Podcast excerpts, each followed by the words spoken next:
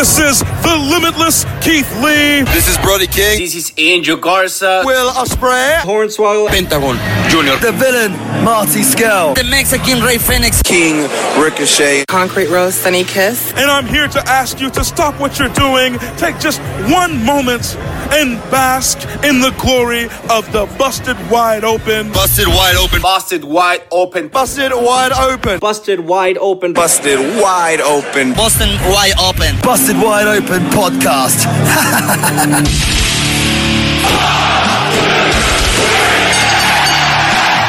You're listening to the Busted Wide Open podcast, dropping the elbow on the hottest topics in sports entertainment and the world of professional wrestling.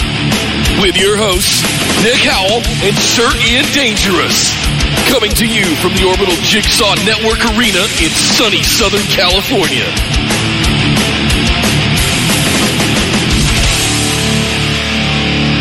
Everybody, to BWO Live, coming to you from Twitch with a recap of what just went down at Clash of Champions. My And name I is am Nick Sir Howell. Ian Dangerous. And yes, Nick, we just finished up WWE's latest pay per view, Clash of Champions, at which many mm. champions clashed. In fact, all of their champions clashed, with the exception of a couple. Well, actually, there's two champions that did not clash this pay per view because they were out. And we found out right before the show started that Shayna Baszler and Nia Jax would not compete at this show. They were not cleared to compete. Also, Nikki Cross not cleared to compete at this show. So that was a bit awkward before the show began. Finding that out that Yep. they were going to have to adjust on the fly. And I am curious where they picked up that lost time for that lo- that lost match. Uh, and we will talk about what they did instead of uh, having Nikki Cross face Bayley. But we have a lot to talk about about this pay per view. I have to say, Nick, I was I, I'm still a little shook from the end of this Yeah. one. Very, Very, shook. thigh. That is me. I, I I I am looking forward to talking about that last match, the way the show went off the air. I can't wait to get to that. We always do it sequentially, so we don't have any time. I want to get to that. I, there's a lot of dis- lot to discuss, lots of good stuff, some stuff we're going to criticize, but let's do some housekeeping, and then we'll talk about Clash of Champions. Yes, guys. First of all, big shout out to everybody that joined us live in the Discord channel for all of the live chat happening throughout Clash of Champions, even going back to the beginning of the kickoff show. You guys are amazing. And a special hat tip for those that have been hanging out with me to stay up, late night crew.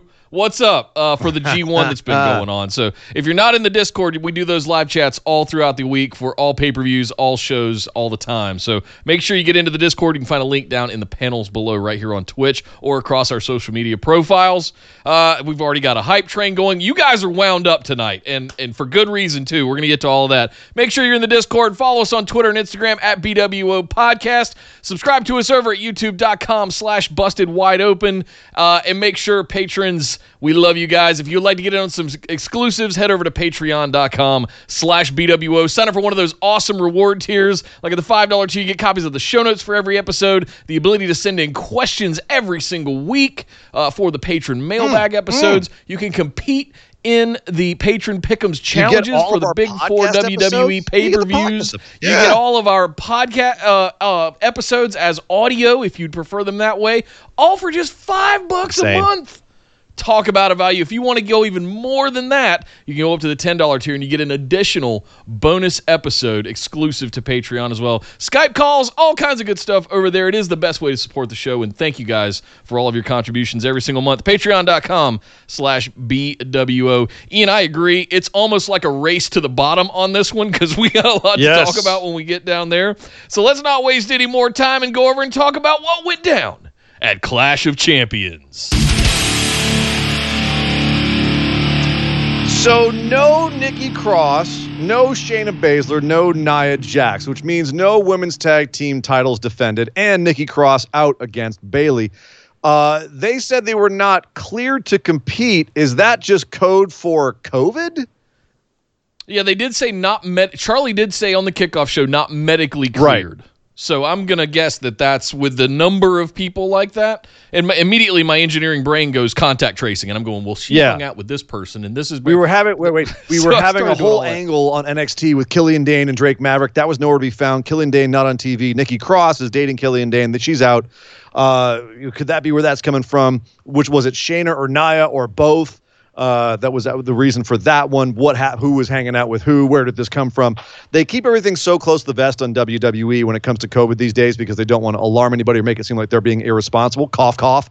But so, so we will, we may never even know what went down. But I'm I'm waiting it. for like ten years from now when it, like someone does a shoot interview somewhere and they're like, "Oh, dude, everyone in WWE had at the time. It was it was just a petri dish in that place, but we were just told not to talk about it on pain of being fired."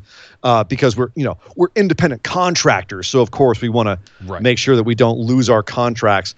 Yeah, so no idea what really happened there. All we know is that uh, we had those three women out of the show, so they did have to do a little bit of juggling.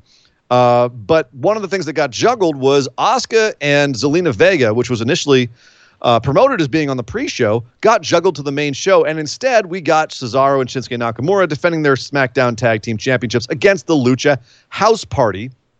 And the story here was that, that story here was that Shinsuke and Cesaro are dominant champions, even though they just lost to the Street Profits recently, completely clean for no reason. And Lucha House Party, even though they've beaten them like in singles competition here and there, is not on the same page, quote unquote, air quotes, et cetera, et cetera. That was the story. And that story was really nowhere to be seen. It was essentially a blown up SmackDown match on the pre show, which the heels won. Cesaro and Shinsuke ended up pulling out the win here fairly definitively without really any. There's really no story from the no, No nothing from. Lucha House Party being like, no, they're not on the same page. Uh, Lince Dorado got tossed over the the railing at one point point, wasn't involved in the finish, and Kalisto, who was the other member who was in the match, just got taken out, like murdered. He got a super swing and a Kinshasa at the same time, and that was it. So I'm wondering, I'm speculating as if this was supposed to go down, and that's the reason it was on the main show. It was actually, my, when we were doing our pickums on Friday night, I was actually looking down the list going, this would be a better candidate for the Yeah. pre show, unless they're going to do something with the Lucha House Exactly. Party. So I'm, I'm, I'm kind of speculating that that might have been part of the change of plans with, with those three did going they out. hold uh, back on three the ladies. Lucha House Party angle for now because Yeah. they wanted to make this a pre-show match? Why couldn't Yeah. they have done that on the pre-show though? That that that angle. Uh, because they've they've invested a lot into it at this point. Well. you know, uh, te- quote right, unquote, relatively right? Uh, you speaking. know, rel- Yeah. yeah. There, there's a lot to, to do there, and I, and I think it's just you know bide the time, have the match. It's the pre-show. Uh, if we're not going to uh, execute on anything, there's no reason to have it on the main show. So let's swap that one out. I, I think it worked out well, and it gave us a little bit more to do with Asuka uh, later on, later on indeed, in the show. so- indeed, that actually ended up working out fairly well. But unfortunately for a pre-show match, it was just kind of there. Nick, do we have to do any uh, any call outs to our to our chat here? Are we looking good? We do. Before we move on, uh, we got to address that hype train that just happened. Thank you train. guys very much for all Thank of these. everybody. Yeah, Whoa. right out of the gate, we had the hype train going. Uh, Costanza with 100 bits said, "How good was R-Truth again?" Completely agree. Cannot cannot get through this without talking about him from start to finish. Uh, Kyle with 100 bits said, "Just for a bit of irony, Roman was out here serving steak, and my steaks finished cooking right after the show ended." WWE outside of Extreme Rules has honestly nailed every pay per view this year in the good category. yeah, you're on a really not good track. wrong. Not wrong. Uh, Boa Clark with the tier one sub. Thank you very Thank much, you. sir. Welcome to the channel and uh, enjoy the show. Uh, Esme with 100 bits said, excellent Discord tonight. Thanks, everyone, for showing up. Amen. Amen. Thank you very much for that. Uh, let's see. Mr. Divian gifted a tier one sub to Stormwaves. Oh, thank you very much, Mr. Divian. guys. Stormwaves, make sure you thank Mr. Divian for that tier one sub. Welcome to the channel. And uh, Will gave us 100 bits at Hype Train for a hype pay per view ending. Agreed. I can't wait to get to the end so we can talk about all of that stuff. Because, oh, the Nick booking. Oh, the Nick booking that's going to happen. Uh-oh. Uh, let's see. Uh, Rogaton cheered 100 bits. Thank you, sir. Says shout out to everybody. Haven't been on a live show in a while because of work. Cheers. Welcome, for a great welcome. pay per view.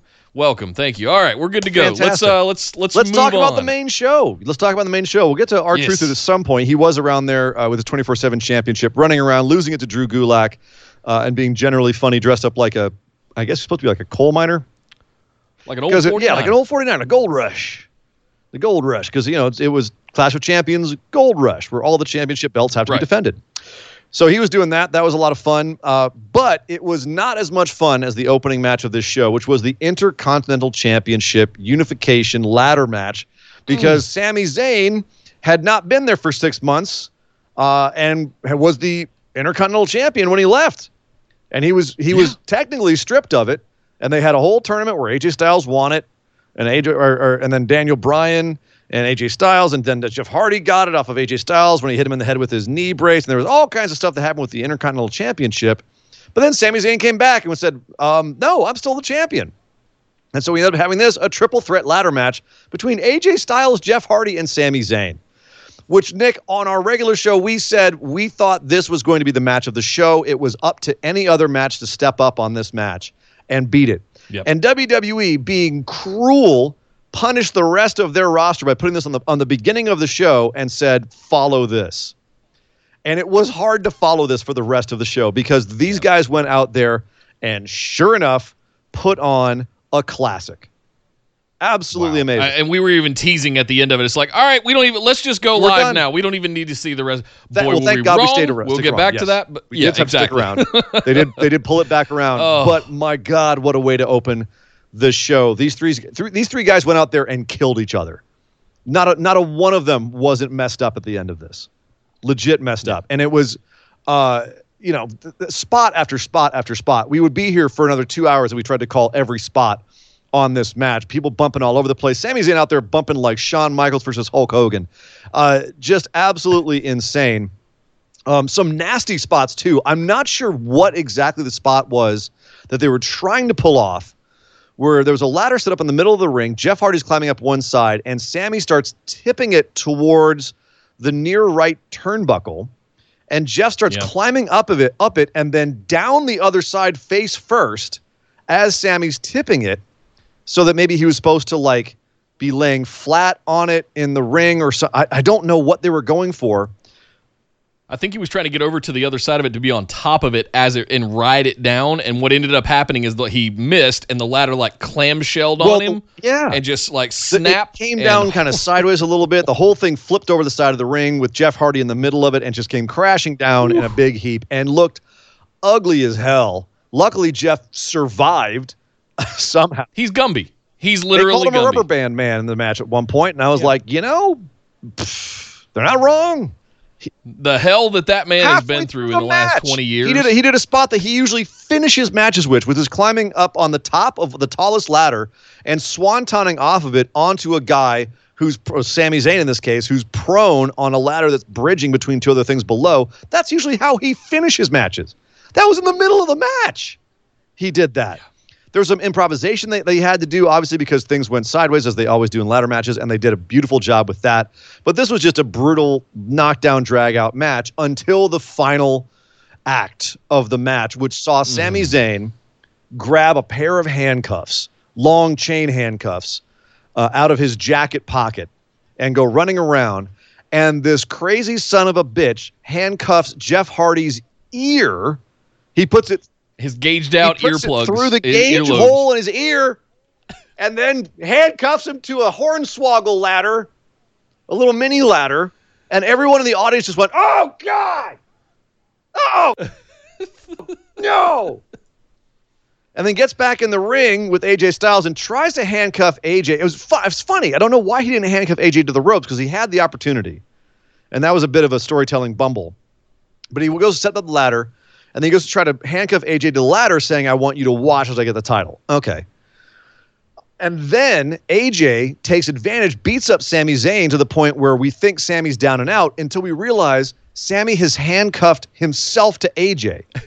He had AJ handcuffed, and AJ was about to walk away, and all of a sudden Sammy's arm goes whoop, flying up because it's handcuffed to AJ's arm. And AJ realizes it at the same time and just goes, ah, crap. And the commentary is going, why would Sammy do that? Now he can't get the titles either. And we're all thinking that at home too. But the brilliance was AJ starts climbing with Sammy on his back. Jeff Hardy gets into the ring with his little, like his new enormous earring uh, of a ladder held close to his head. Uh, starts like trying to beat up AJ Styles, trying to hold a ladder to his head and beat up AJ Styles at the same time. Meanwhile, Sammy slips off of AJ's shoulders, slides around the side of this ladder that they're all standing on, halfway up, pulls a key out of his pocket, gets out of his handcuffs, handcuffs AJ to the to the, the support strut in the middle of the ladder, climbs up, and gets the damn Intercontinental Championship. Sami Zayn is your is still your And Intercontinental Champion. And still your Intercontinental Champion. Fantastic, unique finish. Shows off what a conniving, like smart heel Wily. Sami Zayn is. You put the title back on him. We get to to pick up where we left off. You remember how happy I was at WrestleMania when he won the championship. Uh, I'm so much happier now. Even though you convinced me to pick AJ Styles, like WWE's not going to do the right thing. I got all pessimistic, but they did the right thing, Nick. Nick, Yeah. they did the right thing They did the right thing.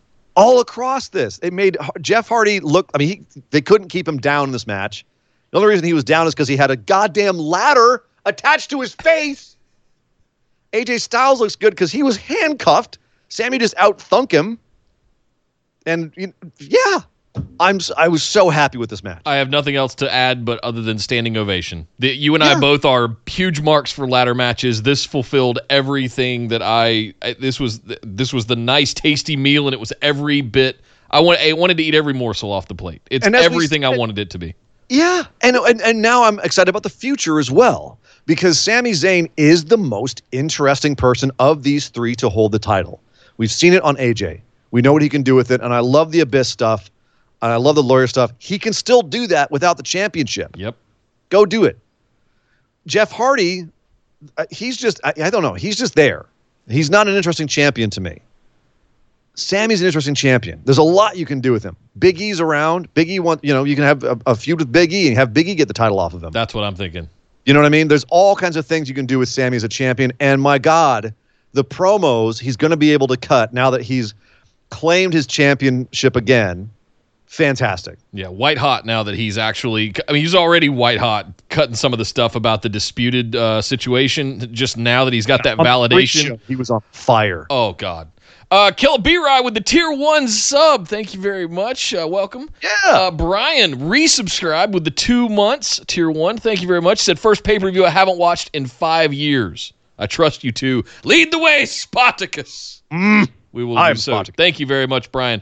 Kyle with 100 bits says, I want to know whoever agented this match and buy them a drink for an entire night for how inventive it was. I legit thought WWE watched some CZW for this, and we were damn close with Jeff teasing possibly ripping his earlobe off to win the match. Oh. Just standing ovation for all of it. Laughed at Jeff carrying the ladder around after that. Yeah, agreed. Amazing. I actually did wonder if there was if Jeff was going to go like full hardcore and find like some some tin snips or something and just like snip his earlobe so he could get free. Oh. And, yeah. Oh, yeah. Oh yeah. Let's go. I mean, if we're gonna go, let's go. It, it was bad enough with it in the ear. Like everyone in the chat, we were all like just cringing and. uh, but no, fantastic, good stuff. in- Inventive, very fun. Yeah, Will with uh, 100 bits said uh, so much smart work in this match. Uh, completely agree. The the psychology throughout it was absolutely amazing. Thank you guys all for for all your bits and subs. Brilliant all right, match. where do we go from here? We're going here to, and this is where they put Asuka and Zelina Vega. And I, I, at the time, I was like, this is a death spot. Yeah. Who the hell is following up that match? And damn it, Asuka did it again. Yep. And and no, I'm not, and that's no disrespect to Zelina because Zelina went out there and did some work. We were we were poo pooing this match. We were just like, oh, Zelina doesn't look like she's ready. She- You know, the perception and everything else. And we get into this match, and Zelina goes out there, and uh, this is this is the match we got. Was after the match, and Asuka did win. There's no way she was losing to to Zelina. No. But afterwards, they interview Asuka and they say, Asuka, what do you think about Zelina now that she, you know, came at you in this match? Like she she she took you. She she messed up your arm. She had a few pinning uh, moments where like you were on your you were on your back and your heels on this match. And a few points. And Asuka goes, Yeah, you know, Zelina is like a firecracker. She's small, but she's dangerous. And uh, you know, she wasn't ready for Asuka, but yo, here's she reached out her hand. She's like, Shake my hand, Zelina. And Zelina said, No, I'm not going to shake your hand. And then she bowed to her, bowed to Asuka, and Asuka went, All right, cool. Asuka goes for the bow. Zelina kicks her in the gut and jumps out of the ring. This isn't over yet. Uh, Zelina's still a heel. But the point was, was that she earned Asuka's respect in this match. And frankly, Nick, I don't know about you, she earned mine. Agreed. Absolutely. I thought this was going to be certain some especially when they were going to it was teased that they were going to put it on the pre-show. Yeah. Uh, I thought it was just going to be a complete squash and a sort of a exhibition of sorts for Asuka to come out and show everything she can do and why she's amazing. Nope. I'm completely uh, sold on Zelina Vega and her ability and all of that training she's been doing with uh, with Aleister Black And is- everyone is- else, yeah. yeah, and everyone else is paying off. I mean, you can see the the mobility of her moving around. Asuka acted as a better base than I thought she would be for Zelina to do some of that stuff. She got her got Asuka in an armbar right away off of a counter. Yeah, she was, was messing really up her arm the entire, and that was I like that. That was the story of the match. Was Zelina was like a, a little pit bull. Yeah. with when the arm sorry sorry dog ziggler i didn't mean to put it that way uh she was you know once she realized that she had gotten asuka's arm a little bit injured she just kept going back to that damn thing and she just would not let it go asuka would slam her down she'd still have it in an armbar. uh, so no it was it was a great story well told and well played out by the two of them and i like the fact that the finish was just at a certain point zelina just tiny tiny mistake and asuka yoink right into the asuka lock Yeah, and then immediate tap out. It was just it was a momentary error. Asuka's just that good. It was it was a way to have Asuka sell the whole match but still look dangerous. It was a way to have Zelina look like she was mentally competent to get in there with Asuka and actually had some good in-ring acumen. All around, I thought it was another solid match. Nothing memorable really, but it was it was better than what I expected, and that counts for something. Absolutely. Absolutely over delivered from what I expected it to be. Uh, Costanza with 100 bits said, How good was Zelina? Can we please get a legitimate push? Uh, I don't know yet. We'll see. We'll see. Uh, Esme with 100 bits said, Stop pancaking makeup, WWE. yeah. Yeah, that wasn't a good sign that one of the biggest uh, things we were talking about in the chat was the fact that someone put uh, concealer, I guess, on Zelina Vega's face that looked like, according to, to Kyle, one of our one of our people in chat as well, looked like sunblock on her face. Um, and we were joking about how who had more makeup on their face, Asuka with all of her like green poison dripping out of her eyes and mouth, or Zelina with her 14 pounds of concealer. Yeah. So that There's no reason for it. She's naturally topic of- beautiful. I understand costume Yeah. makeup and things like that, but there's no reason to put that much sort of foundational makeup on. Yeah. Uh, That being said, sometimes you know makeup can look different backstage when you're putting it on, Yeah. and then when you go out under the lights, it can, you know, it it can pick it up differently. Especially when you put on like 14 layers of it, the way that the the light is absorbed into all the layers of makeup changes. Yeah. But um, unfortunately, the next match was, I think, the most boring match that wasn't affected by the last minute changes. And that was Apollo Crews versus Bobby Lashley, which, Nick, we didn't have very high hopes for. No. Uh, it was for the U.S. Championship. And our, our theory was, and Nick, I don't know if you changed your mind on this, if Apollo loses this, he's pretty much dead in the water. Yeah. You can tell that they are investing heavily into the hurt business. And I think that the collateral damage of that is going to be Apollo Crews and Ricochet. Cedric Not is going to be. It is. It currently Oh, it is. It is. Uh, now, now that we know the outcome of the match, you know, I, there was some a glimmer of hope there that they would flip it back to Apollo and give the Hurt Business a mission of sorts, outside of retribution, of course, but to give them something to to chase and pursue and tell story around. But no, okay, so we're gonna do it this way. Hmm. Yeah, the Hurt Business airplane is leaving the airport, and they pulled Cedric on at the last minute, uh, but they they left Apollo and Ricochet back uh, back in the lounge because they uh, once again Apollo looked pretty strong in this match, but just Lashley was too much for him. It was very similar to the Asuka and Zelina match in the sense that Lashley was kind of on his heels for most of the match, and then uh, at the very end just powered up and put Apollo into that hurt lock, and that was that. Apollo tapped out. End of the match. Done. No interference, no shenanigans, no skullduggery. Just straight up beat the man. And Ricochet was ringside, so was MVP and Lashley. But it was they were all irrelevant. They were just there. Yeah. And that was a straight beat. And there's after this, what what does Apollo do? What do you do with him? What do you do with Ricochet? They're not as interesting as Hurt Business.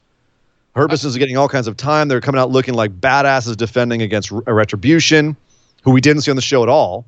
No, So yeah, that's I I'm really worried about the careers of both Apollo and Ricochet now. I wonder if they go back to main event and form a tag team and Apollo just becomes the new Cedric. I feel like there's more to do with Cedric and Ricochet. I I, I have no idea what Apollo's gonna do right now. Just Cedric wasn't even a there. tonight. Match. Let those guys have matches. Yeah. You don't just they have a gr- they have them have grudge matches for the next two months. Oh, I just want to see them wrestle. They're so good together. Send Ricochet a- down to the, uh, the after the cruiserweight title against Santos Escobar. You talking about Well, lights out matches? Good Now lord! you're now you're going a whole. Now you're really going far All right. uh, all right. on it. But I'm just saying, like, if you want to keep them on the main roster and, and save them, I don't. I don't know. This was this was Apollo's last shot, I think. Yeah. So I don't know. Maybe they might try to run it again, but that is it's it's going to be decreasing dividends the more they do it. So unfortunate, right One here. real quick, uh, B Rye, Killer B Rye put in hundred bits. Said thank you, uh, thank you, uh, Killer B Rye. Retribution was too busy on Twitter to appear. Too busy killing it on Twitter to appear. I might T add. Bar is slaying the game. Actually, all of them are. Jesus Christ! If they could get half of that, just the way that they're coming across on Twitter into their presentation in WWE, they'd be just fine. Oh man. My God. Oh, did you see the, the tweet of Eric Bischoff today? Oh yeah. where Bischoff was saying, "Oh, retribution's stupid," Yeah. and they're like, "Hey, man, that's we're sorry to hear that, Eric. We want to be like you. We want to take a billion dollar company and run it flaming into the ground too." Ow! Ow! Just, just so money. Jordan things Uh, back. Swish. Yeah, so I was being pessimistic with my pickums, and I said Bobby Lash was going to win here. Uh, you were being optimistic, unfortunately, and you Yep. picked Apollo Crews. So I pick up this one, but neither of us really saw this next one coming. Um, you did, I guess, technically, but not not for Not the, the way that went down. Not for the reasons that uh, not, that, that actually went down. Street Profits faced off with Andrade and Angel Garza again for the 1200th time. Backstage, Uh, looking like South Beach, Miami club promoters in there with their shirts opened up down to their navel and the gold, the gold chains and that? all of that stuff. There's no problem with that. Look good. yeah, it Look does. good. It does. It does. Yeah, slick. Uh, but they came out to the ring and uh, seemed to be back on the same page. Of course, they're another team that's having the on again, off again. Are they splitting up or aren't they angle? And apparently, the story of this match was going to be no, no, now that Zelina's not around, they've fixed their ish and they're back on the same page because they were working together very well for this entire match. And it looked like they were actually going to pull it off against the Street Profits until Angel Garza got legit injured. And I it happened so fast I wasn't really able to tell what happened, but it looked like something with his knee or ankle. Yeah, it was. I think it was Uh, a knee because it was right after he gave. Uh, I went back and looked at it. It was Montez Ford. He gave him a knee strike of sorts. But he Uh, landed weird on it. It was a landing, I think. he Yeah, and when when he was when he was crawling, you could see him holding his left leg up off the mat and Yeah, like, and he- leaning over he and had to- talking to the ref, and that's when we got the cross arm. we so. saw it next happen real quick on the side of the screen, and he had to like one-legged leap for Andrade to get him in. Yep. and then rolled out, and immediately the trainers came running over to him. Uh, but then, strangely enough, Andrade ends up getting uh, pinned, gets a spine buster, and gets pinned by Dawkins, and kicks out. But the ref calls for the bell and calls the match right there, which was very unfortunate because we we just saw this recently Yeah. when Ivar got injured, and they just called the match. They're like, "No, we're done." Um, you know, typically the ref would communicate to the to the performers, "Don't kick out." Um, I don't know if it was a language issue with Andrade or it wasn't communicated by the ref or if it was a trainer on the side calling for the bell or what exactly happened. But unfortunately, we had a messy, messy finish to this match.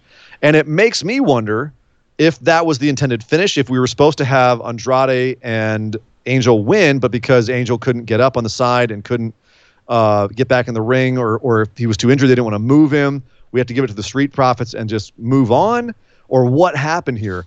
But it's unfortunate because the story, in my opinion, was you have to have Angel Garza and Andrade win because if they don't, after all this time and finally changing up their game and getting the same page, if they still can't beat the Street Profits, just take him out back of the barn and shoot him in the head. Yeah, I mean, I mean, give Andrade a singles run. You know, I, I don't. Again. maybe, he can be uh, Zelina's valet as as she goes on her singles run. Yes, with his incredible promo ability, that would be a- an amazing role for him. Now, this was unfortunate. I do you think that the original thought was to have Angel and Andrade? I mean, I know you picked Street Profits to win, but based on what you were seeing this match as far as the storytelling, do you think that's where they were going, or did they just call the match early and it was the same result they were going to have initially? No, I, I think it was going the way that I was thinking it would go, which was you know Street Profits take a little bit of a beatdown. Uh, Angelo Dawkins has a little bit of some strength spot moments, and then it's all hot tag for Montez Ford to hit that crazy splash he does, and they retain. I don't know what to do with Garza and Andrade right now though. They're they're fun foils. They just don't feel like a cohesive team still. and it's I don't know what to do with them. I want them both to have amazing singles careers. That's what I want. I don't Angel think, and Andrade. Yeah. Well, they might have an opportunity if Angel's injured. Andrade's going to go solo right now Yeah. and might be really up a creek if that's the case without Zelina. Um, meanwhile, on the other side of things, Street Profits, who the hell is going to face them now? Every other tag team on Raw is either injured or out or has they've beaten them too many times. I mean, the tag team division on, on Raw has gone from atrocious to non-existent. Yeah, it's it's been vaporized. It's basically the Street Profits now. Yeah. So it's it's pretty sad. I mean, they had they literally had to throw together two. They had to throw together a team to face the Street Profits and Angel and uh, Andrade last Monday to determine who was going to to face them. They had to throw together two teams. You had Seth and Seth and Buddy Murphy, who are kind of a team. You might then you you might have Apollo and uh, Ricochet now as a team. I don't know. Couldn't be the worst. It wouldn't be the worst thing for them. At least they'd have something to do. Yeah. But too bad there. We got to do any catching up, sir. Or can we move on to the next? Uh, just a couple. Rogaton with 100 bits. It's sad to see the dong get hurt. I agree. At least he didn't hurt the dong. Seriously. Right? The dong That we was know of. protected. I mean, he was he was holding his ankle, so that could have been the dong. PW Insiders reporting uh, hip. Uh, most of the things that I'm seeing are leg slash knee, and it's all speculation until WWE releases some some kind of status I mean, the, update. the the problem here is that when you're carrying that much meat around in your shorts and Yeah. you try to pivot really quickly, the centrifugal force of swinging that dong around, it's kind of like having a, a, piece of concrete attached by a string to your Yeah. navel, and so you know it can just throw your hip right out if you if you swivel your hips too hard. it's your the favorite just- M word that Michael Cole overuses. Yes, the the momentum, the Yes. dongmentum, flinging around there, and just just it'll just just dislocate that femur from your hip bone as it swings and slaps against it. Yeah. So yeah, it's a very dangerous thing to be to be carrying that around. So it's it's a, it's a heavy burden for any man, you know, even even one who's so manly like like Angel Garza. So I agree. Yes, uh, Thank you, Rogaton, for the hopefully 100 bits. He's doing okay. Kyle with 100 bits said Raw's tag team division at the beginning of the year is a list of teams either fired, injured, or broken up, except the Street Profits. yeah, bingo. Yeah, On the nose. That's it. Thank you guys so much. Uh, yeah, I, I did. I picked Street Profits, but this isn't the way that I saw it or wanted it, frankly, to go down. I, I don't wish injury on anybody, uh, and I hate to see it. And it just looks like Andrade didn't get the memo for the for the hey, don't kick out. We're we're ending the match. Right. Uh, but also, uh, Bayley didn't get the memo that uh, she was going to defend her title. She challenged everyone. She came out, sat down in her chair, and challenged everyone in the back. And then, nope, nope, too late. You can't challenge me anymore. But that didn't stop her new challenger. Was supposed to be Nikki Cross. Instead, she got Asuka. Again? Huh? Asuka came out and was like, "Hey, I have a title, but I'll challenge you again. What the heck? It's not like we have, you know, 30 other women hanging in the back who'd love a shot at this and love some TV time or Right. pay-per-view time. What the heck? We'll just have Asuka come running out. Yeah, we've already paid Asuka. She can go. Do yeah, we already paid her. Let's, you know, she is one of the greatest things we have. She can make have a good match on the fly with anybody. So screw it. We'll have her come out. We'll have her work with Bayley for about five to seven minutes, and then Bayley will hit her with a chair, get disqualified, and then we can get right back into this whole Sasha and Bayley thing, which is pretty much exactly what happened.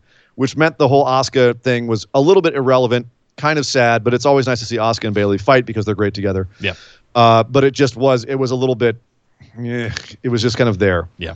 But Sasha Banks came back out with her neck brace.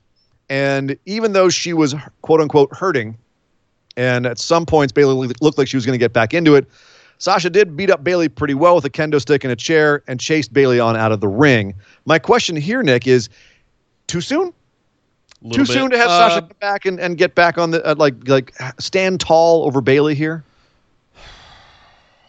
to uh, what's the alternative? I mean, sure, we could have we could have wheeled out Dana Brooke or a Carmella. They're trying, I think they're trying to repackage Carmella. More time for Bayley to just be a, a shitty heel. Have her have her get DQ'd against Asuka and beat her down, or or not, or have Asuka escape or something. Have Bayley stand tall, and we're sitting here going, God, I hate that Bayley. See what's driving you to I that. Sasha was here to, to put that Bayley in her place. Oh, we but too bad Bayley injured her.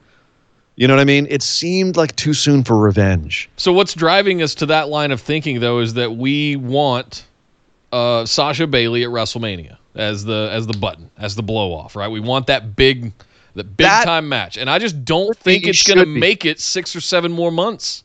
Not at this rate. No. Not at this rate. It's not. It could be and should be a major match at WrestleMania. it ain't gonna be if they make it go this quickly. Yep. And I'm not sure. I, I, we assumed we both picked. Um, well, let's see. No, you actually picked Nikki Cross. to I thought Nikki title. might surprise it, and that would el- Yeah. that would elongate this whole you know booking And I angle picked- because I I agree. picked I, think it should be a mania angle. Yeah. And, and you might have been right. That would have that would have drawn it out. But I th- I thought you know the only person taking this title off of Bayley should be Sasha. I want to take the one thing that you value, says Sasha to Bayley, and that's your SmackDown Women's Championship. And that I think is the story here. But having Sasha come back so quickly is telling that story really quickly. And you're going to tell that story now. What are you going to have by the time WrestleMania comes around? All That's right. going to be way too long in the tooth. They're probably going to have a Hell in a Cell match. We know they've moved that now, by the way, in case you uh, missed that at quick advert. It was originally slated for November 1st. It's now October 25th. So just heads up, update your calendars. I got to update our calendar. Yeah. Uh, all kinds of so yeah, we're gonna. I guess we're gonna. We're probably gonna have a Sasha Bayley Hell in a Cell match at this rate. I wonder that that seems to be too soon for me. Like, really? Already? Yeah. That's crazy. I, I don't know what their thought is here unless they're just not seeing Sasha Bayley being a WrestleMania match, which is mind boggling to me. That seems like that would be a huge match, especially with all the attention and time they've been giving them this year. Yeah. But that's that's what they're doing. That's what they're doing right now. Um, so unfortunate that, it, uh, in my opinion, that Nikki had to go out and that it was Asuka, which is, I mean, love seeing Asuka, but not the most exciting pick in terms of story possibilities. And then the Sasha thing was just kind of, I felt like it was kind of quick. Yeah. But it was what it was. It was the middle of the show. This is, I think, when the show really dipped down. And then we got the Drew McIntyre and Randy Orton ambulance match, which I can only describe, Nick, as hard hitting and utterly bizarre. I can describe it as I did in the Discord. It's it was the ghosts of Randy Orton past. yes and that was the story of the match was randy orton uh, continuing to target drew's weak jaw which he quote unquote broke a few weeks back and drew being a little off of his game but randy orton continuing like always leveled out as soon as he got any kind of momentum any kind of momentum one of the people that he kicked in the head over the last few months would come back and put him in his place. Whether it was Big Show by the side of the ring showing up and bombing him onto the table, Christian in the back uh, in the catering area, they made their way back there, uh, and and Christian kicked him back there, took down Randy Orton back there. We get back outside. Randy Orton is tossing Drew all over the ambulance through the front windshield. Drew's bleeding everywhere. Gets on the top of the ambulance and he's posing up there. He's throwing Drew off the damn thing, posing up there, looking strong. Shawn Michaels shows up out of nowhere super kick to the face, and then tosses Randy off the top of the ambulance as well in a really good looking spot. And then at the very end, we have a nice back and forth with Randy Orton RKOing Drew, trying to throw him into the ambulance, and Drew barely making it back out just to stick Randy Orton on the edge of the ambulance, punt kick him in the head, toss him in, shut the doors, and then Ric Flair drives the ambulance away. So the question here is, Nick, is did all that interference make Drew look less strong? And if so, was it necessary to have Randy Orton's whole arc wrap up here? See, I th- I think that would have been something fun to save. There there is all of that history. I feel like again, much like with Sasha and Bayley, keep it in your pants. You had you, Yeah. that was you you just you just that you can't go back to that. You that's you spent that capital. Yeah. It's it's done. Like you you can't go back to that now. So All the, the only thing that's left, Yeah. Mm-hmm. the only thing that's left is Edge. and he's not back for another few months yet. Sure. So I, I was thinking something around the holidays would have been fun. And when I started really thinking about it, I said in the Discord, "Oh yeah, we could do less like a like a Scrooge kind of like a Christmas uh, Christmas Carol kind of thing, where yeah, you have everybody come back, and then Ric Flair drives the ambulance off. And I want to know which one of you were the mole that was in Discord tonight, and you saw that, and you went and told WWE, and they did it. Yeah. Who On the on on the on the spur of the moment, they got Ric Flair there, flew him down from yeah, who was it? from Charlotte Which which one of you did it? Did it? in 15 it's minutes. crazy when I say some of my crazy outlandish stuff and then actually watch it happen. It, it amazes even me sometimes. Uh, let's see. Will, oh, nope. We got a lot of bits coming in. Esme with 100 Do bits. And shout out to Jacob for being the poll master in Discord. Yes, Jacob. Yes, thank you you so very much much, for brother. filling in with Really. Ant for Andy, as I believe he was working tonight. Uh, Will threw 100 bits in, said, I thought Drew looked strong enough, but it made me wonder if Randy is gone until Edge comes back. I think that's the case. I think I we might wonder move on to the next take some opponent. time off. Yeah, I We still got to sort out time off. Keith Lee. There's a lot to talk about there. Yeah.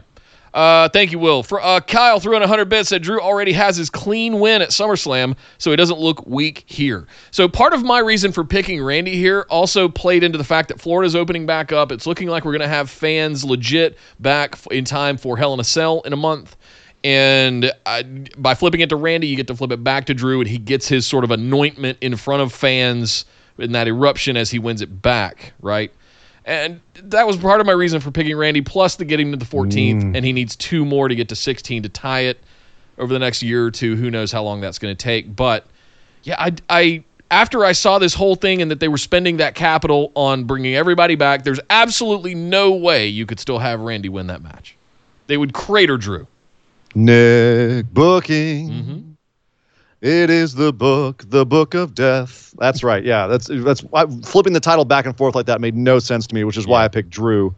And I was happy when he won because he should retain it until the fans come back and Yeah. not drop it because he's going to come out as the champion and fans are going to lose their damn minds.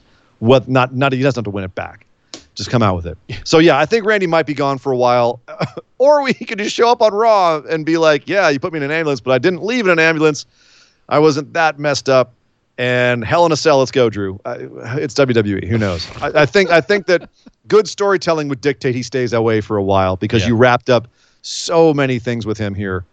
Um, but you know, we'll see. They're not known for great storytelling always at WWE, or so eh, the conventional wisdom is. Because then we had our main event of the evening, which we were all kind of scratching our heads at. Roman Reigns versus Jey Uso. I thought was going to go second to last because Nick, I'm not going to lie. I thought this was going to be a five minute squash. I thought this was going to be a little bit of jaw jacking. Uh, you know, I'm the I'm the big dog. I'm going to put you in your place, little cousin. Wham, bam, Superman punch, spear, thank you, ma'am, wreck everything and leave. That was not what we got. No. We got Samoan Godfather out here. We we, we got feels that I haven't had. Uh, I'd have to go back to probably Daniel Bryan at Re- Yeah. Mania 30. There was motions here. There was There was some strong there was the feels. I had the there feels. was some big feels, some big feels in this match. Uh, they they made this monumental all the way from the promo package for the video package they had for this, which was extremely strong and they played it all three the way- times throughout the night tonight. because it was so damn good. It's really good. uh, all the way to the entrances with Jey coming out with the flowers on the flower. Um, it's not a lei. I apologize, but it's the, it's the necklace of flowers that he's he's wearing. Um, It's a symbol of leadership or something like Yeah. that tribal Samoa I don't. and I, I admit to not knowing the exact significance, but it did seem to have that significance in this match, uh, which we'll get to. But uh, Jey had a strong entrance, but then Roman comes out, as he promised, shirtless, no tack vest, looking like a gigantic wall of Samoan meat. Now, I want to preface this by saying that in our Discord, we had a lot of discussion because we have a, a, a- what is fantastic about the phenomenal ones is we've got a really good grouping of both males and females in our in our discussion groups in our in our discord in our facebook. It's fantastic. And i love having this many voices uh, with different perspectives there because so many wrestling groups that you go to it's just wall to wall dudes. And so hearing all the different voices is fantastic, particularly because we had a wall of text at one point about who was more manly hot, Drew McIntyre or Randy Orton, until Roman Reigns came out.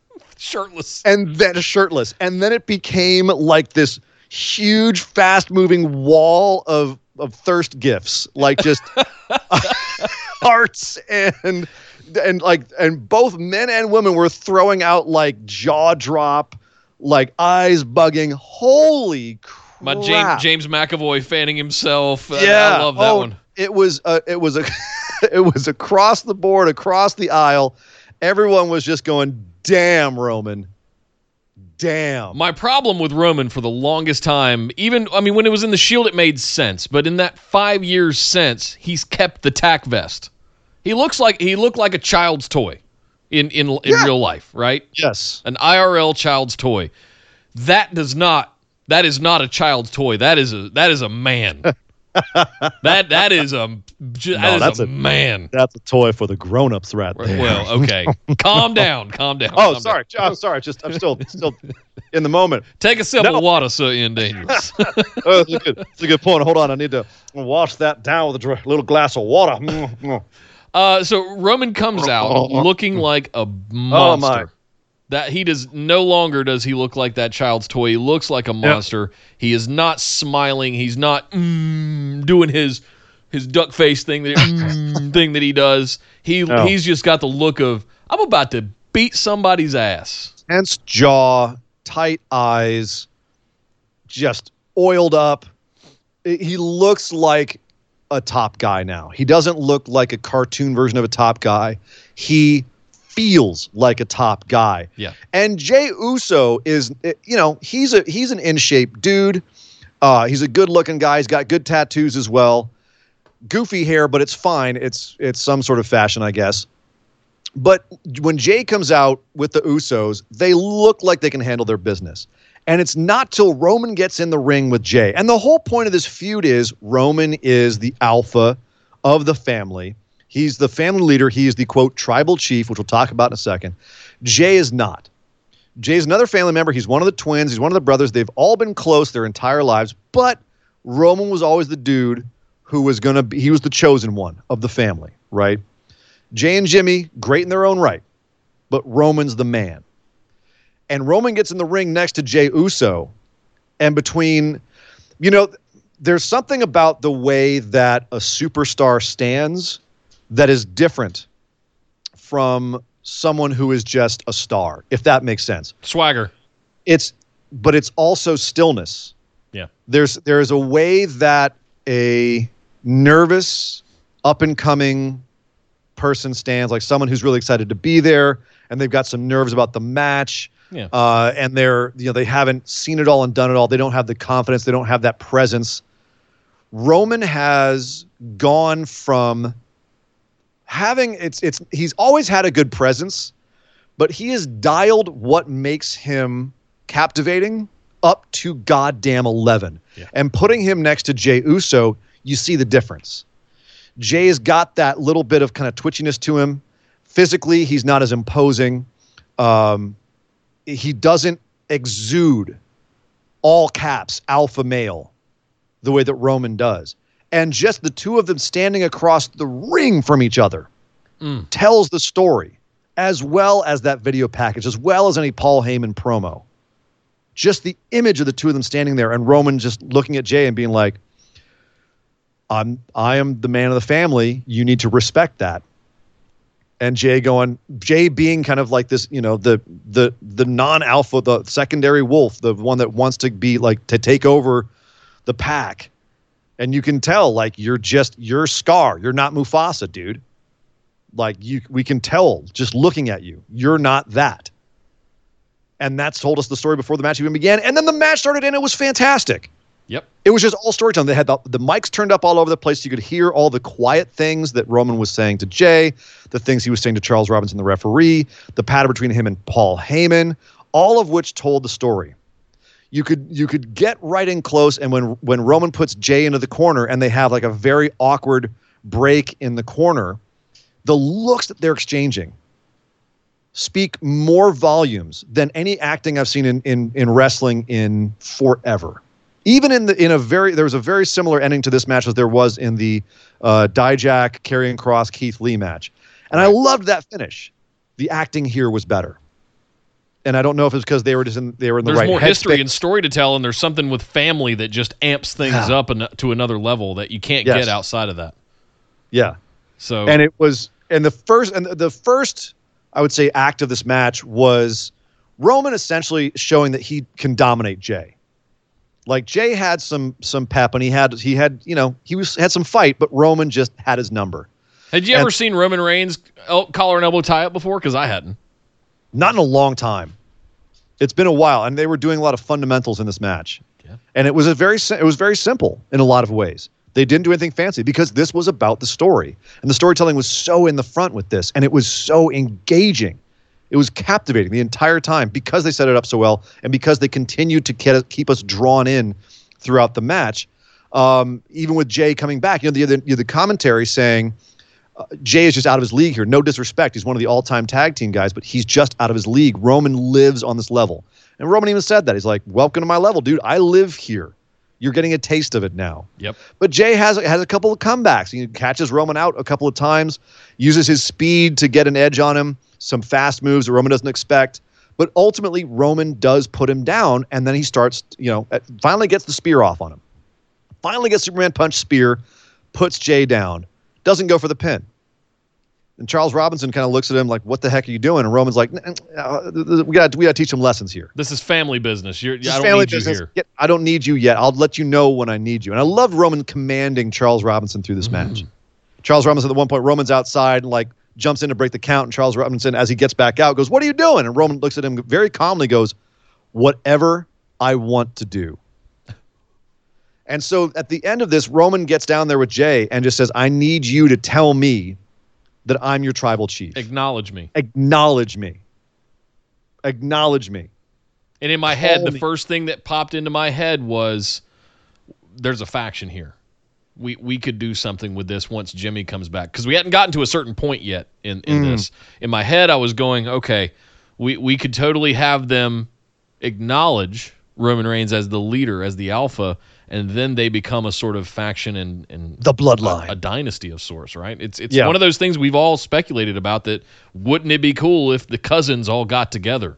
But I like the fact that here we saw Jey was not going to give in to Roman. He was not going to call him that. He's like because because Roman had beaten him down in a way that that pissed him off even more. Yeah. You know, in a way he was on the ground sitting there going, "Dude, you're such a dick." You know, we've been doing this since we were kids, but man, you have really taken this to a level that's You know how like when you're playing as kids and it's always fun until someone gets hurt Yeah. and there's the one kid that takes it just too far Yeah, and you're was, all, everyone kinda looks kid. everyone kind of looks at them and go, dude, what- Really? Was that necessary? That was Roman in this match, except he knew exactly what he was doing. It wasn't an accident. And so Jey's anger came from that. And Roman starts to beat him down on the ground like Brock Lesnar beat Randy Orton at SummerSlam 2016. I think that's when it was.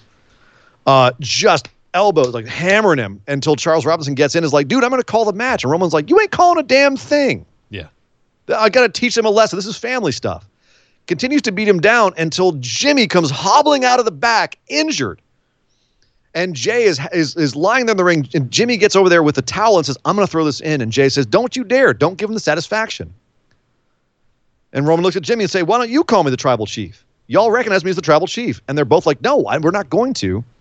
Jey finally just says, "No, don't throw in the towel." So Roman takes him in and beats him until Jimmy is forced to throw in the towel. Calls Roman the tribal chief. Jey still refuses. Roman stands tall, takes the the, the flowers that Jey wore out, has Paul very ceremoniously put them around Roman's neck, and Roman stands tall at the end. Goes to beat Jey up again, by the way. Jimmy throws his body in the ring between Jey, Jey's lifeless corpse, and Roman, who's just pounding away on him.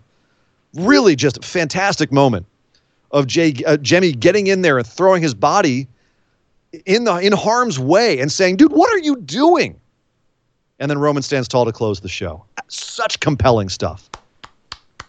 Like standing ovation, standing ovation. Uh, So simple, so straightforward. But again, it could be everything from, you know, bad sitcom, bad daytime TV We've seen that to Roman The before. Godfather, right? Like this kind of family drama, you can go like this the whole gamut. It's just about it's about the intensity, it's about how much they believe it, the acting, the moment, and they got they nailed it all. Yep. One like just they stuck the landing. You know, it was it was fantastic stuff. And this I- is I'm it wondering the if they're gonna- compelling. I'm wondering if they're going to wheel the rest of the Samoan family, the dynasty, out to anoint so. him and have some kind of ceremony and things, something like. I mean, a good opportunity to do it. Well, they won't because they can't have them all there. Yeah. They'd have to be tested and all the rest of it. Yeah. Uh, having them, you know, give speeches remotely, I think, is the best they're going to be able to do for now. Uh, Kind and of I like how think they did for the video. Yeah, exactly. Um, and I, I am curious where they go next on this because they left it in a very, very uh, interesting spot. Well, we're gonna we're gonna drop the big dog gimmick, and Roman Reigns is gonna start wearing a grass skirt and the ceremonial tribal leadership uh, headgear and and call and necklace, right? And He's going to come out looking like the headhunters. Is that what you're saying? he's the tribal chief. Yeah, I hope they don't go full blown racist WWE with it. I really hope they don't. I hope that they keep it to where it's at now, where they just are referencing the heritage. They're referencing the the bloodline, if you will, but beyond that, beyond the family, it's not a, a plot point. yeah. It's relevant now because they're all family. Jey is family, Roman's family. That it makes it about an inner family struggle and the history of their, you know, of their family and uh, where they're from and all of that being wrapped up in it is part of what makes it compelling. But don't go crazy with it beyond that. Yeah. That's what I'm worried about. Yeah. I think it's right where it needs to be. The one tweak I would make is maybe another week or two, and we have the Usos basically join up as uh, underneath, and we have a we have a faction underneath Roman Reigns. Well, I don't even know if we need to go there yet. I'm I'm liking Romo, Romo, Romo, Tony Romo, uh, football in the brain. Sorry, uh, I like I like Roman as being solo, as being this aloof chief, if you will, of the family, who will beat you down if you get lippy with him. If you try to get out of your place, if you try to question his authority, he'll beat you down. I like that Roman. I don't, you know, if eventually the Usos come around and they're just with Roman because they're family, but they don't like it, okay, fine. But I don't think they should flip that quickly on it.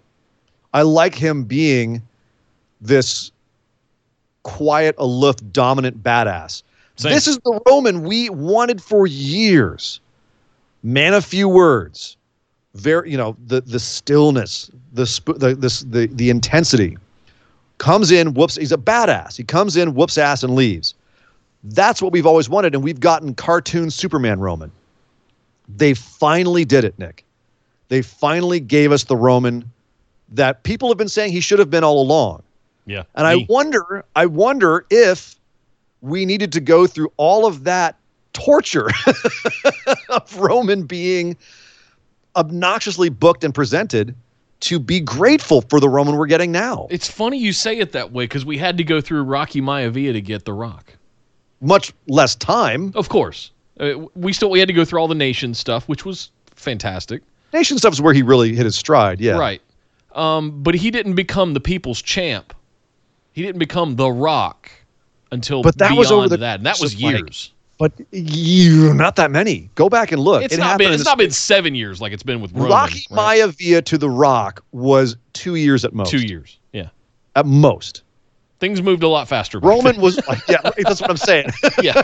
the Roman experiment went on for a lot longer and ruined WrestleMania main events. Like it went on for a long time, uh, trying to figure out how to how to fit that that wood piece into the the wrong shaped hole. So they, but here's the thing: we're sitting now looking at this pay per view, where I think across the board, everyone was uh, sitting there at the end of this match, whether or not you liked the finish, whether or not you liked how drawn out it was. I've seen some criticism, uh, which I don't agree with, already online of people saying like, "Oh, it was kind of overdone." I this was what I wanted from Roman Reigns. They took a main event that we all knew the outcome of. Everybody knew as certain like one of the most certain things you could ever have in wrestling that Roman was going to beat Jey. And they made it possibly the most compelling match on the card from a story standpoint. Certainly the, the latter match was the most exciting. But this was this was you can't look away from your TV television. Uh, my only concern is that they overuse the tribal chief tagline slash gimmick. We got instead of Michael Cole yelling the big dog, we got the tribal chief Roman Reigns. it's gonna happen. It's gonna Oh, God, it's I gonna get not. overdone. You all know I'm right too. Yeah, it's already just, that- that's that my way. only concern, and it's gonna ruin everything that they built tonight if they if they go that campy that- with it. yeah, they like to overdo things, and the tribal chief thing may get it may get overdone, and I, I do think that it's a little cringy in 2020 to be calling someone a tribal chief. Also, rip rip King Corbin. You're you're not the leader of anything anymore. What what's being king of the ring do for you now? You, there's a tribal chief. What what do we need a king for? Uh, maybe their paths will cross at some point, Nick, and and we'll see what happens. leadership. Yeah, leadership of the locker room or something, or or something. I don't know. Whatever they want to make up. But uh, but yeah, uh, we both again we both knew that Jey wasn't winning this, but damn, I liked watching this, even though I already knew the outcome. The thing that made it great for me was the the the bants it, with it throughout Yeah. the match. All Exactly. of all of the back and forth and the dialogue and everything. Just So deep, wow. so thought out, everything. Paul Heyman, for the most part, in the first part of this match, being on the right side of the ring, so he wasn't pulling attention away from the match. We could really get invested in the story between the two. And then he gets to the back when Roman's on his back foot a little bit so that he can sell the worry about Roman Reigns. And then he gets back out of the way at the end where we're t- getting the really fam- the real family drama again. The, everything about the placements match, Charles Robinson's reactions, Roman's reactions to Charles, like just as you said, the bants in the ring, the the the way that they were talking. Even though we did get some of the, we heard some like backstage stuff and some other noise because they had the mics up so high. Yeah. And we're probably just trying to figure out which mics to get so we can catch all that's going on. It was it was delicious. Yeah. Fantastic. It was a steak. Yeah, the, I mean, Roman Roman promised us steak. He said, "You got to wait for steak." And you know what? We're already getting steak, as far as I'm concerned. I love how Roman was trying to get Jey to acknowledge him as the tribal chief, and we cut over to that kind of over the shoulder shot of Paul going, "You are the tribal chief." it made me know, laugh, then- and he goes, "I don't want to hear it from you." Yeah, I need to hear from him. Just a bunch, of so much good stuff in this. So much good stuff. Shut stuff. up, Paul. God. Uh, how are we looking over there in chat, Uh, sir? we got a lot of have any catching up to do. Uh, Let's we've do been it. Talking Wanna for, some for a good 20 minutes. Well, we, Uh, we had we had thoughts. And I'm sure everyone in the chat has thoughts. Let's hear the thoughts. yeah. Uh, Esme with 100 bits said, shirtless Roman. It's the hot dog. Thank you, Esme. Uh, Will with 100 bits says, I was Oh, praying for Esme's AC bill during this main event. Thank you, Will. Yep. Uh, Spontaneous. Sean Seaton uh, with 100 bits. Don't think I've ever found Roman to be so compelling. Looking forward Yep. to whatever is next. I agree Amen. completely. Uh, Killer B Ride with 100 bits. This match was pure psychology and emotion. This Mm-hmm. tribal chief is long overdue. Being away for a few months is what we needed. Yeah, that's, sometimes that's all it takes, right?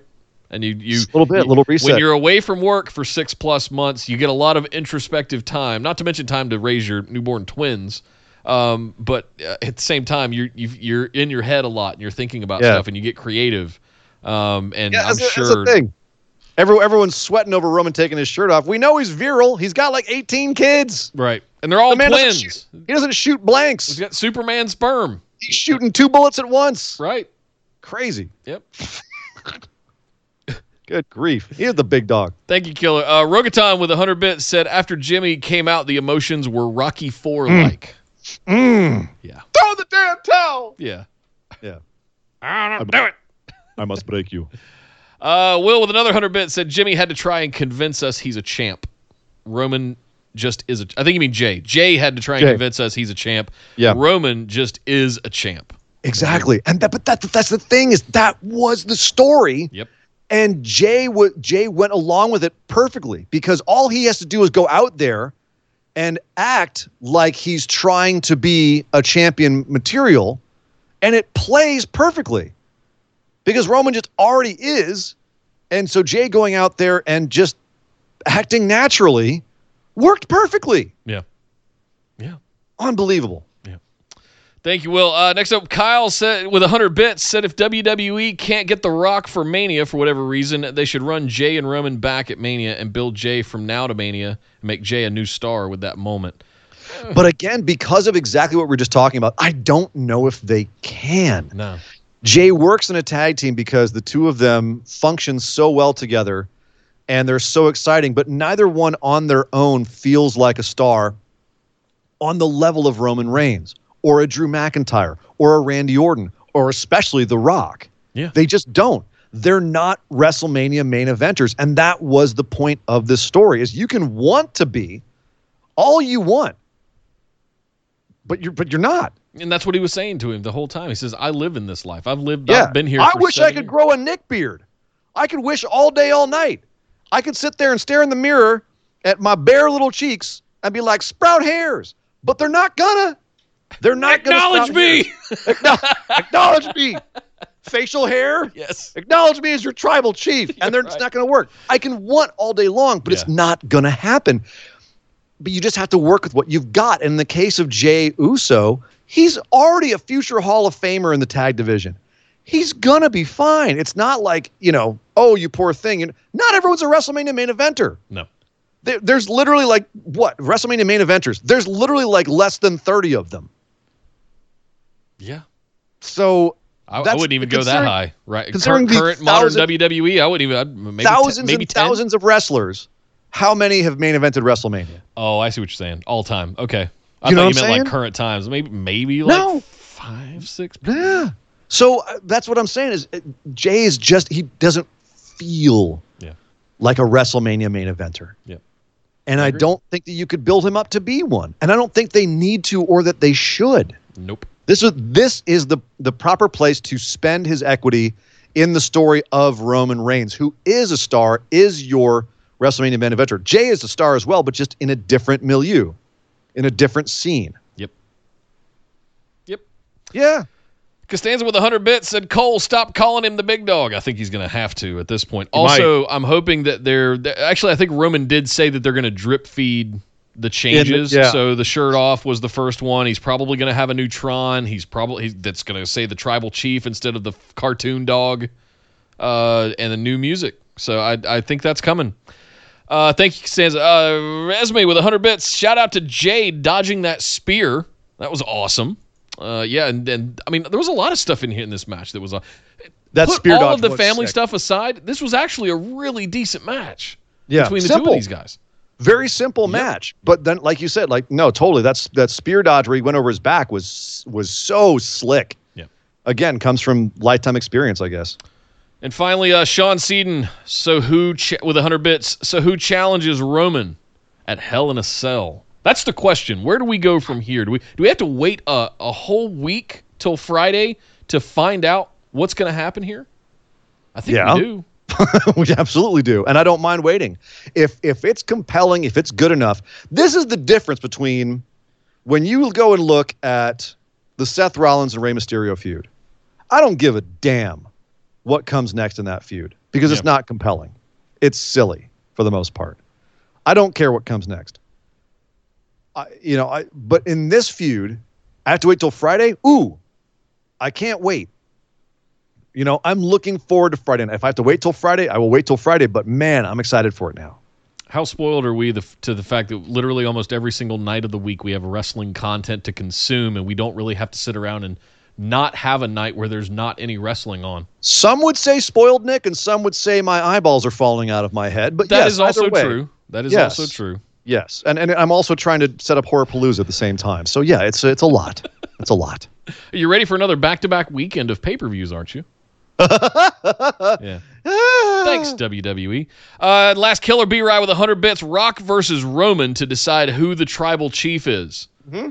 That the level of how emotional and personal that could get would be epic. The Rock Yes. would be 100% invested for the first time since Austin. Rock has said he wants to do it. Roman has said he wants to do it. Dolph Ziggler wants Dog to do it. Ziggler wants it to happen. Everybody wants it to happen. Um, it's just a matter of making it happen. I, I've, I've even seen Roman start to say it in absolutes.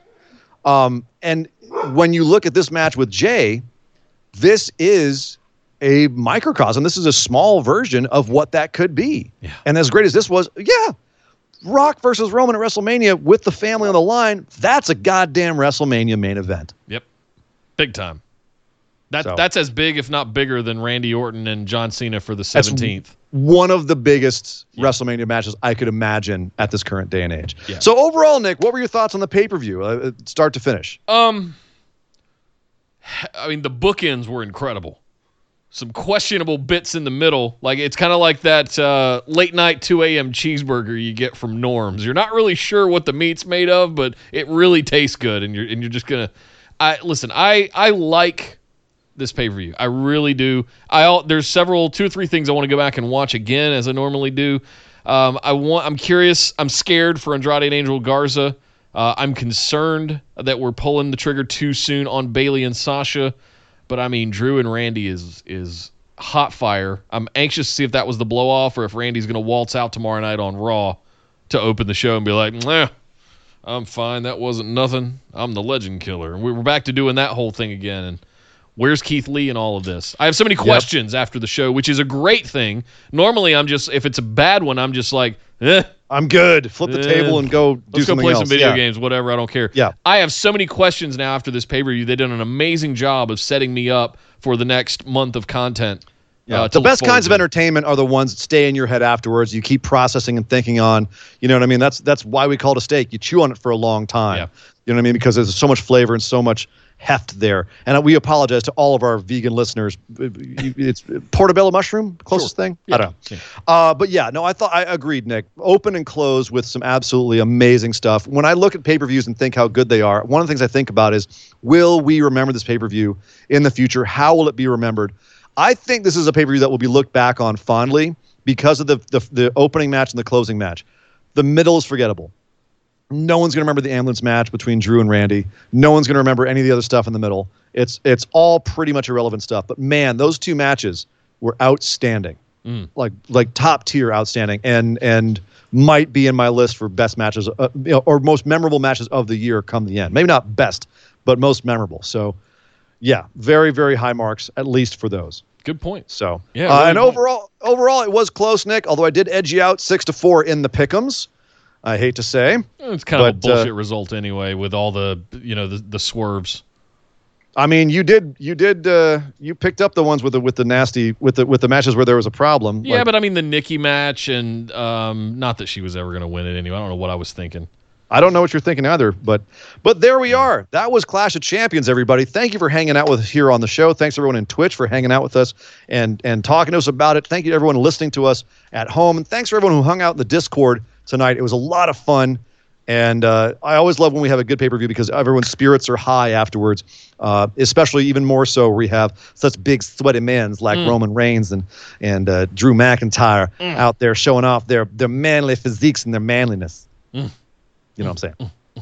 Well, thank you very much for joining us, guys, and for hanging out tonight in Discord. All of the above. Shout out to everybody that threw in bits and subs. Oh, I got one more to do. Sean uh, with 100 bits said, Thanks for tonight, guys. It's coming up to 5 a.m., and I'm going to bed. Thank Oh you very much for hanging with us, Sean. To- You're a trooper, You're an dude. animal. Thank you. Thank you to everyone for throwing in the bits today. Thank you Yeah. everyone for hanging out. You guys are are phenomenal. Absolute legends. Thank you guys so much. Uh, BWOpodcast.com for all the links to all of our stuff. But come follow us on Twitter and Instagram at BWO Podcast. Search for Busted Wide Open on Facebook. Like our page over there and send us a join request to get into the discussion group with all the other phenomenal ones with all the memes and the news links and all kinds of good stuff there. Make sure you get into the Discord. That is the place to be. And uh, subscribe to us over at youtube.com slash busted wide open. And of course, patrons, thank you guys so much. Make sure you get your questions in, patrons, for the mailbag episode going on on Tuesday, right after our main re- Raw recap show Tuesday night. The post is up. You can find it over on Patreon. But if you would like to get your questions in, you can do that as well. Plus, the ability to get show notes, uh, participate in the Patron Pick'ems Challenge every four Big Four pay per views, and Yeah. Audio only versions of every show. Uh, you can get that over at the $5 tier on Patreon. Uh, $10 tier has bonus episodes, all kinds of good stuff, but patreon.com slash BWO. We will be doing a raid. Hang tight, guys. We'll do it right after we do the outro here, so hang tight. But my name is Nick Howell. You can find me on Twitter at Data Center Dude. And I am Sir Ian Dangerous. You can find me on Twitter at Sir Ian Dangerous. But by God!